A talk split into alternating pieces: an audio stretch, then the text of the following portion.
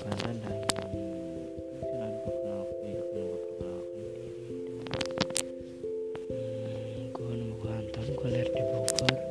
Dan aku sampai TK gue tinggal di Lamongan. Dan sekarang gue gue belajar gue belajar di Kota Bogor. Musik aku ya? Maaf ngomongnya kalau musik aku terus di podcast ini gue bakal ceritain keseharian hidup gue mungkin. Sebenarnya menarik menarik juga enggak tapi ya berasa menarik aja dah. Oke udah segitu aja perkenalannya. Dah.